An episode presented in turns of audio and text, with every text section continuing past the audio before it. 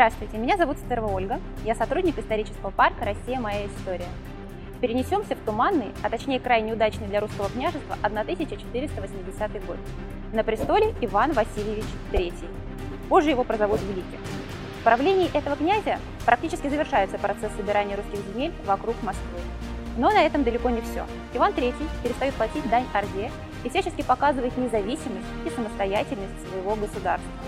Хан Большой Орды Ахмат неоднократно выражал свое недовольство, но, как правило, это выражалось только приграничными набегами.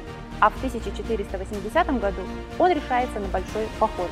Казалось бы, момент был выбран удачно, ведь против Ивана III выступают его же братья Андрей и Борис, которые также были недовольны властной рукой московского князя. Сам же Ахмат строит грандиозные планы. Его цель – разорение Руси, так же, как во времена Батыя. Но задача, надо сказать, не из простых. Москва достаточно окрепла, да и у монголов был опыт головокружительных фиаско от столкновений с русскими. И Ахмат находит союзника – польско-литовского короля Казимира IV. Как только вести о планах неприятеля достигают Москвы, Иван III повелевает перенести в столицу древний образ Владимирской иконы Божией Матери, тот самый, который некогда спас Москву от нашествия Тахтамыша. Но на Бога надейся, а сам не плашай.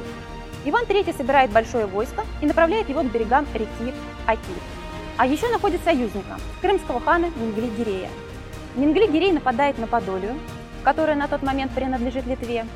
Литовскому королю Казимиру IV становится не до русских дел, у него появляются вопросы поважнее, и Ахмат остается без союзника. Он понимает, что русское войско ждет его на Оке, поэтому идет в обход по литовским землям.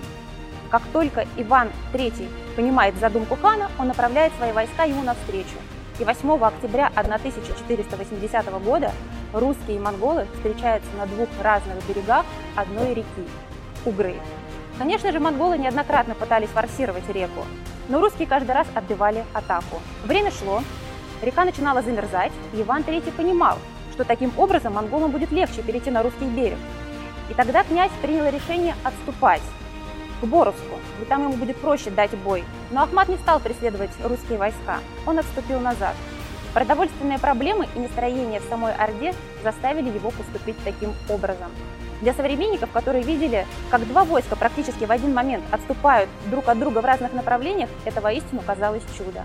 А вот в Орде это событие восприняли совершенно иначе. Уже через несколько месяцев, в самом начале 1481 года, Ахмат был убит.